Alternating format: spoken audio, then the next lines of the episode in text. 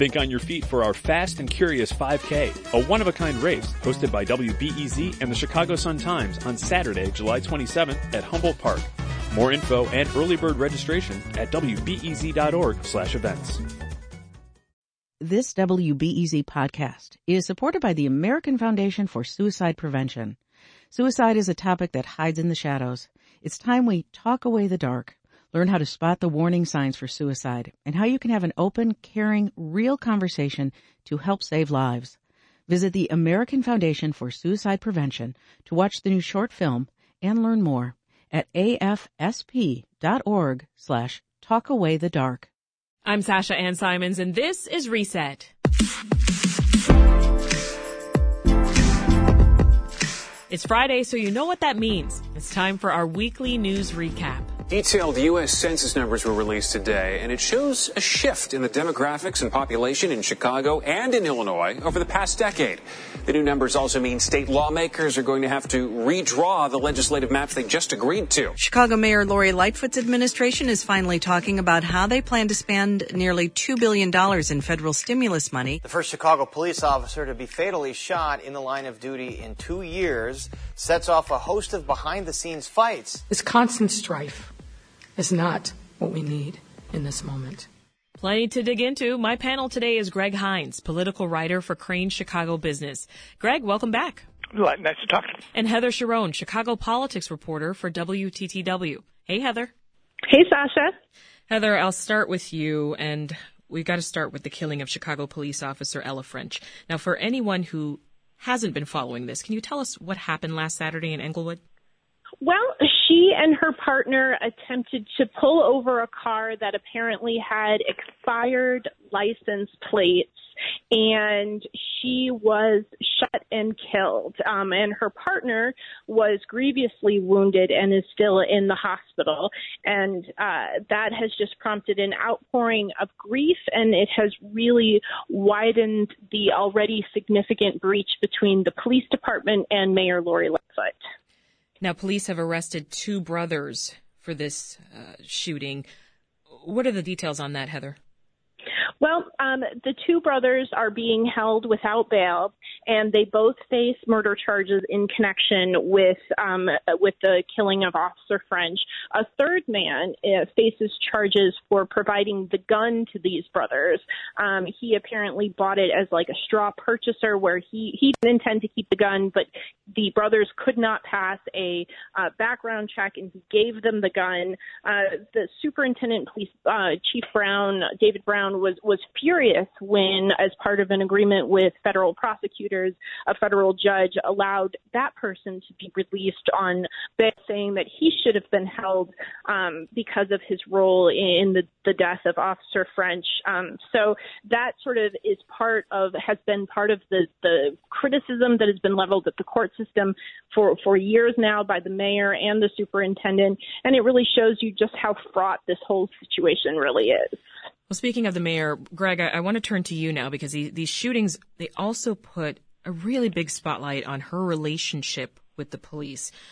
They literally turned their back on her at the hospital when she visited those wounded officers and their families at the time.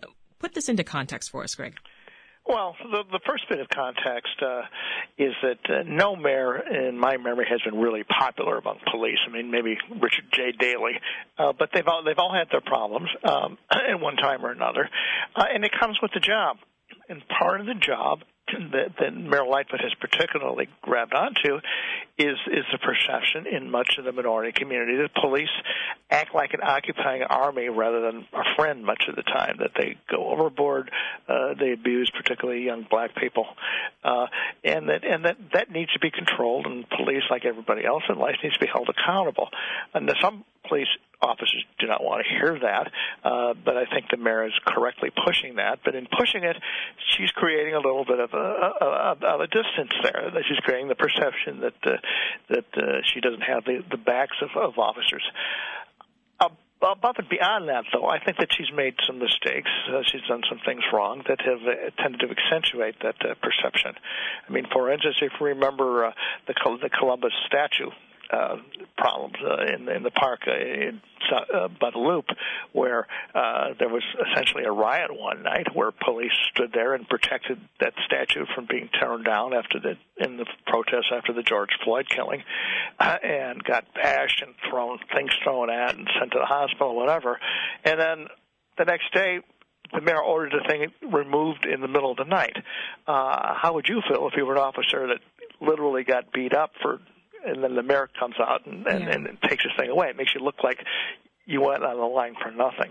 Um, there's been other things like that too.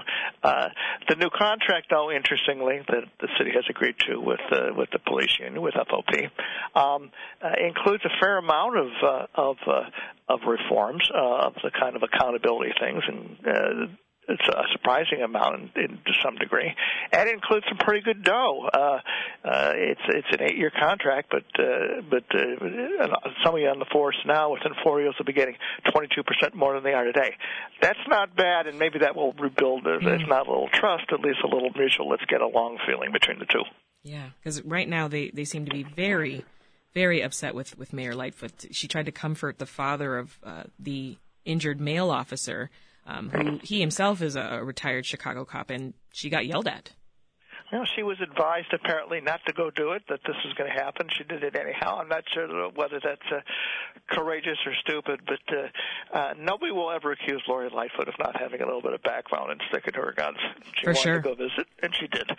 Well, Heather, uh, Wednesday night uh, there was a large prayer vigil for Officer French. What's the mood among the city's rank and file right now?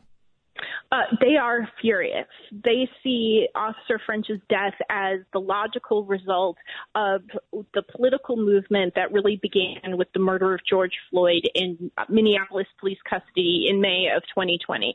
The calls for the defunding of the police, they also have made no bones about that they blame Mayor Lightfoot directly as well as Governor J.B. Pritzker for, for what happened. They believe that, as they put it, criminals have been emboldened by efforts to reform the criminal justice system, to reduce the systematic racism that exists in the criminal justice system.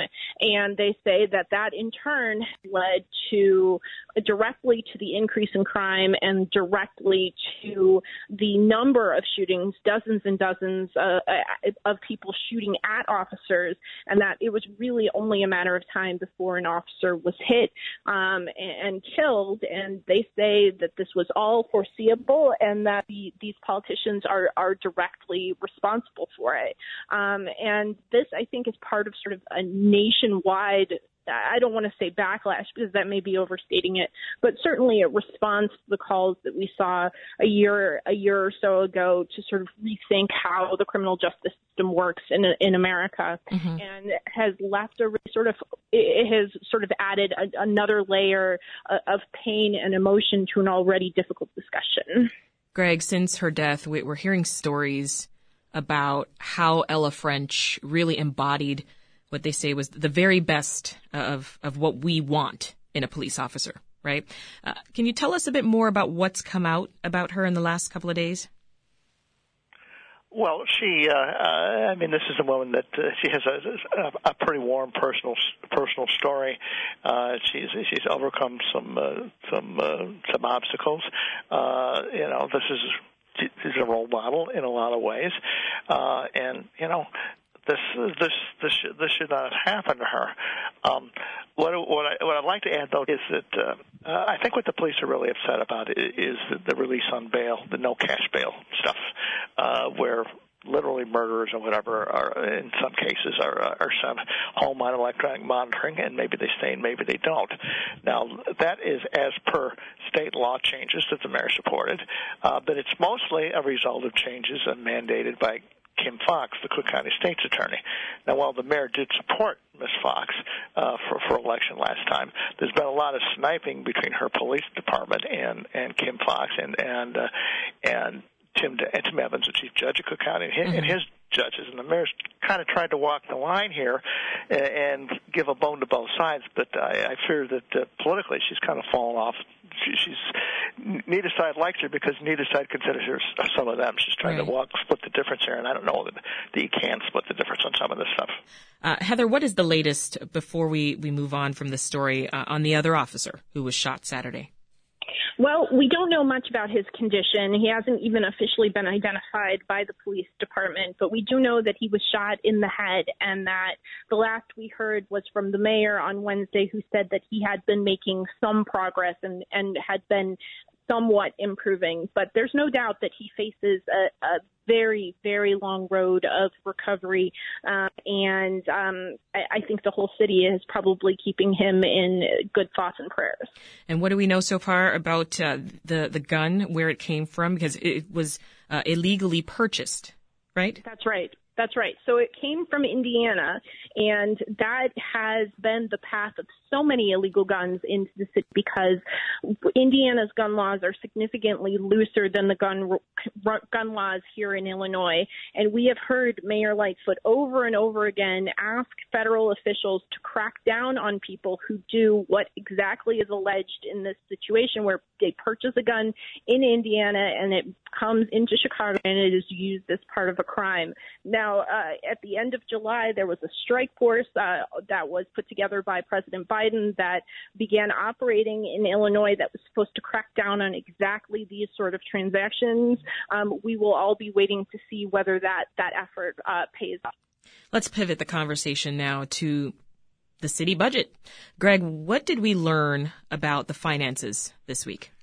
Well, what we learned is that uh, the hole is not as bad as we uh, we feared. It's uh, only seven hundred thirty-three million dollars, not the well over a billion dollars that it was this time last year.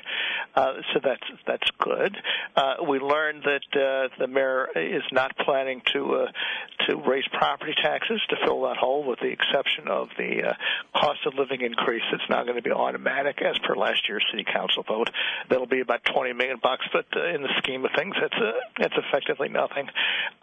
Um, but we also learned that uh, that there's trouble on the horizon because because uh, uh, much of this hole is going to be filled with with federal money, COVID relief funds that aren't going to last forever. They're going to run out in another year or two. Uh, and then what do you do? And much of this hole is going to be filled by refinancing existing city debt. Uh, the city thinks that the, the interest rates that they'll have to pay now will be lower than the, than they're currently paying. So they're going to they're going to refinance and they're going to book all the savings for 20, 25 years. Take the savings in the first year, even though they will actually accrue in years to come. And so what that suggests to me is there's still a pretty fair-sized structural hole in the city of Chicago, and that while we'll stumble through this year, next year and the year after could be difficult. Heather, how have progressive members of city council responded to the budget?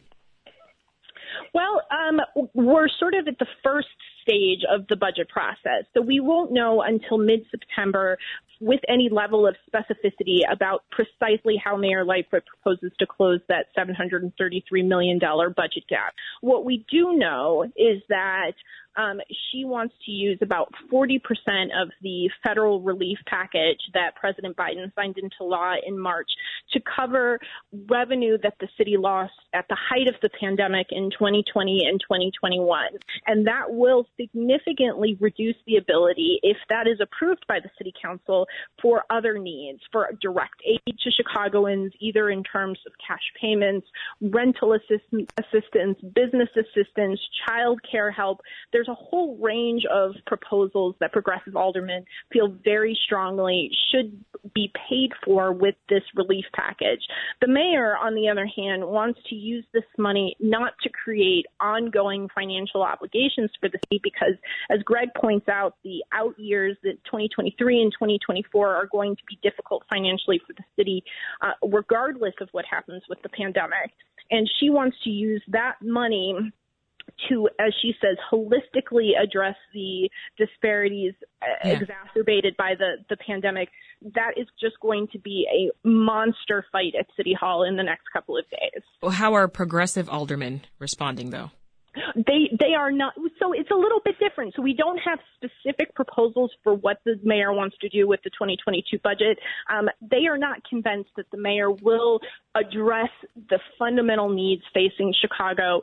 Um, and they're furious that she said on Wednesday that she expects that the police department's budget, which is about 1.7 billion dollars this year, is likely to grow to recruit new officers to fill vacant positions and to increase officer wellness and counseling um, efforts. That's Heather Cherone, WTTW Chicago politics correspondent. Also with us is Greg Hinz, political writer with Crain's Chicago Business. We're at about the halfway mark of this recap and plenty of news still to cover. Stories like these. The Chicago Department of Health added 12 more states to its COVID-19 travel advisory today. There are now a total of 31 states and two U.S. territories on the travel advisory list. Illinois' pension debt ballooned to $144 billion last year. The $1 trillion federal infrastructure plan is headed to the House after passing the U.S. Senate yesterday. And Illinois stands to receive $10 billion just for highways. Greg, you also covered the $1 trillion bipartisan infrastructure bill that easily passed in the Senate this week. What are some of the major local projects that would get funding if the bill passes the House? Well, the, most obvious stuff is what you think of as traditional infrastructure. There's uh, there's ten billion dollars just for roads. There's another couple billion for for uh, for bridges in this state. There's four billion dollars for public transportation. Um, uh, there's a good chance, I think, now that the CTA's uh, extension of the red line south of the city limits, is, which has been talked about, there was no way to pay for it. Now it looks like there's a good way to pay for it. Uh, this is going to make it a little bit easier for the city to uh, build new terminals and renovate old terminals at, o- at O'Hare. Um, uh, the, the one that's kind of came out of left field, though, is is the money for lead pipe replacement. Um, this is a terrible problem that uh, we've all kind of ignored, frankly, until recent years, because uh, you know if, if there's lead in your drinking water, it, there's, there's no small amount, but you can ingest safely. It's it's it's a huge health hazard. The money hasn't been there. Well, this is going to give us what amounts to a pretty good down payment on what we need. There's 15 billion dollars in there uh, nationally. Chicago and and the suburbs that have this problem aren't going aren't going to get all of that. Uh, uh, but uh, right now they have effectively nothing. The city has just the most minimal program. So if we only get a billion or two billion dollars out of that, that's certainly a place to start. Um, uh, some members of our congressional delegation, particularly Senator Duckworth, say they're going to try to get more in this second, bigger uh, uh, infrastructure bill that's coming down the pike. Uh, uh, but this certainly is is going to allow the city of Chicago to quit talking about problem and actually start to do something because there's some real money that's going to be available. Mm-hmm. Heather, any general thoughts on this bill? It sure was big news this week. Yes, and I think Greg is correct to point out that the most important thing in this bill for Chicago is the the money for the lead service line repro- removal project. Uh, the you know the cost is is astronomical, and there is no way that the city was going to be able to um, that bill on its own, which made federal help critical. Uh, really, the question is, can the city get the work done, uh, and can it can it start to make progress? Because there are 400,000 lead service lines in Chicago, and this, even though the mayor said that she would start removing them last September, as far as the city has said, not a single one has been removed in the 11 months since that. So it is a major undertaking that the city is really going to have to put its shoulder into. Greg, you also wrote about how Illinois is poised to lead the charge in an industry that could get a lot of federal funding, and that's electric vehicles. What's the latest there? Well, the latest there's is there's two things. Uh, um, uh, Illinois has been fortunate enough, uh, in part because of some good actions by our leaders, to attract some uh, some electric vehicle makers, notably Rivian, the truck maker that's down in the old Mitsubishi plant in uh, in in Normal, Illinois. Um, uh, it looks like we're not going to get the second plant that uh, Rivian recently announced that it wants to build somewhere in America. Uh, apparently, they want to uh, diversify. They don't want to put all their uh, all their workforce here. Uh, but uh, the news yesterday uh, came from Senator Durbin is that Samsung, the chip maker, is, is talking uh, is in uh, detailed talks about building a factory next to the Rivian plant in Normal uh, that would allow it to, to service that and other electric vehicle makers uh, in the state. Um, uh, that's a good thing. I mean, we've all read and heard about the, you can't get cars because the, because the manufacturers can't get chips, uh, that they're they're tied up uh, in overseas red tape and concerns about COVID and whatever. Well, this will not only help people who want to get cars get them quicker, but it'll make some of the some of the jobs in this fast-growing industry be based here. It's good. It's good news. You also wrote about the state's pension debt. It reached a record high. Yeah, that's that's not good news. Um, you know, I uh, I've grown old and gray. I think writing about pension problems. Uh, uh, uh, the, you know, the problem is it never seems to get any better. Uh, and the reason it doesn't get any better is even though we're paying ten billion dollars a year uh, in the in the new budget for pensions. I mean, that's an astronomical fund. That's a, that's a quarter of what the state government spends on everything, on, on education and public safety and uh, fighting COVID and everything else.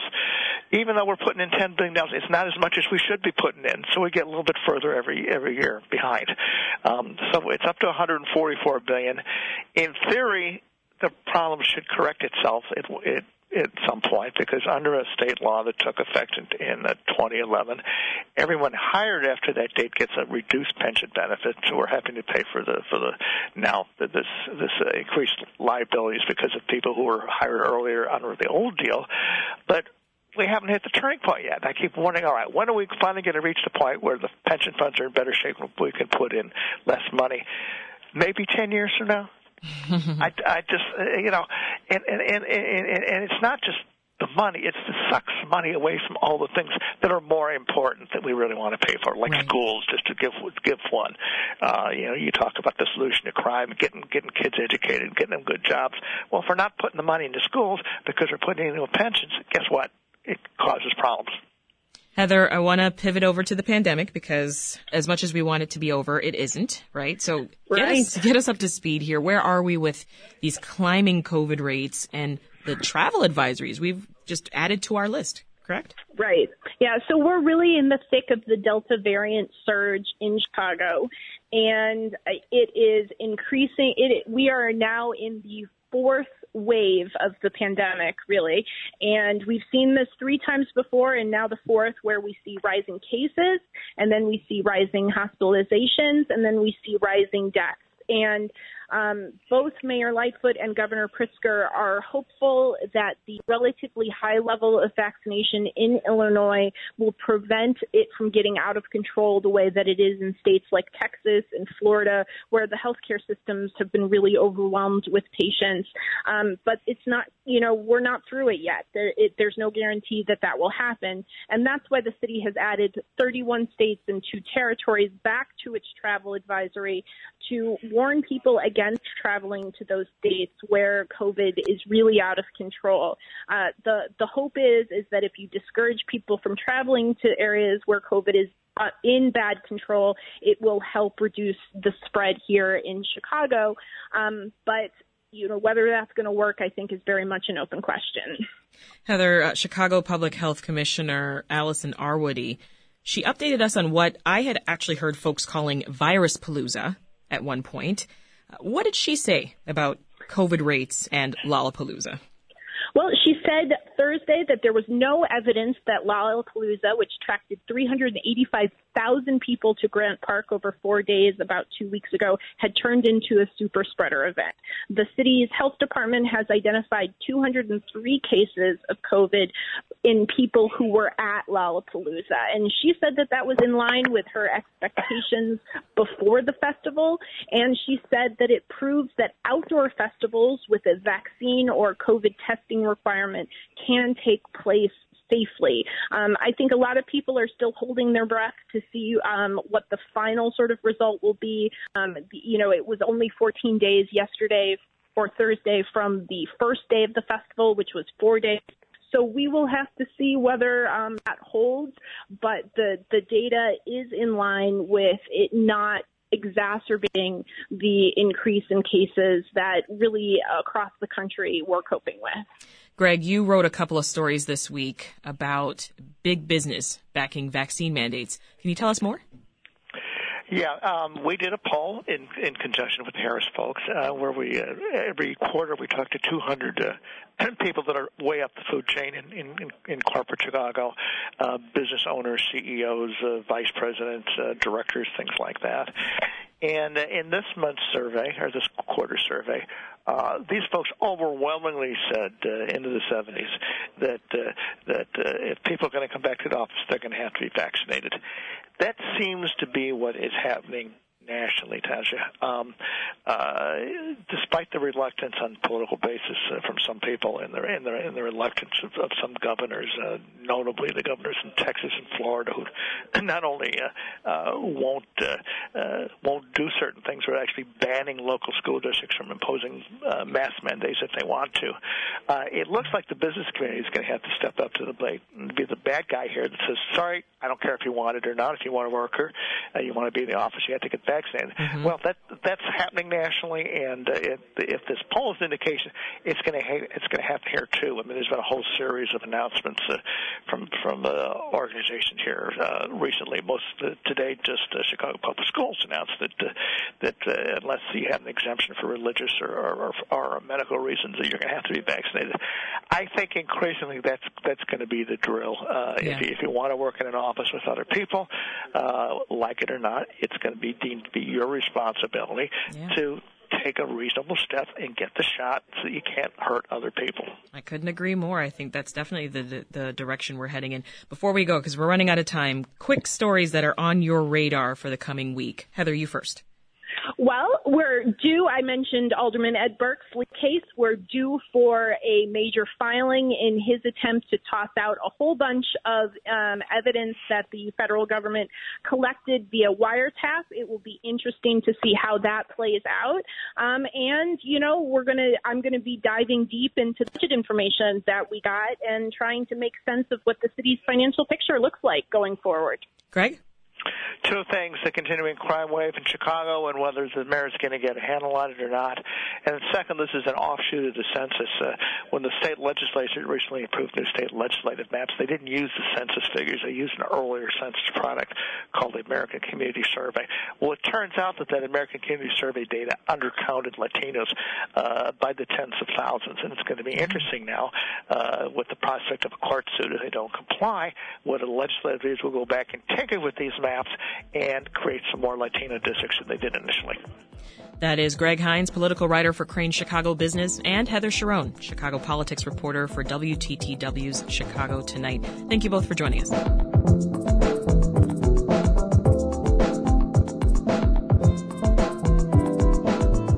And that's this week's recap from WBEZ's Reset. If you've got a minute, leave us a review on this podcast. It really does help other listeners find us. That's it for today. I'm Sasha Ann Simons. Get out there and enjoy the sunshine this weekend. We'll meet again on Monday.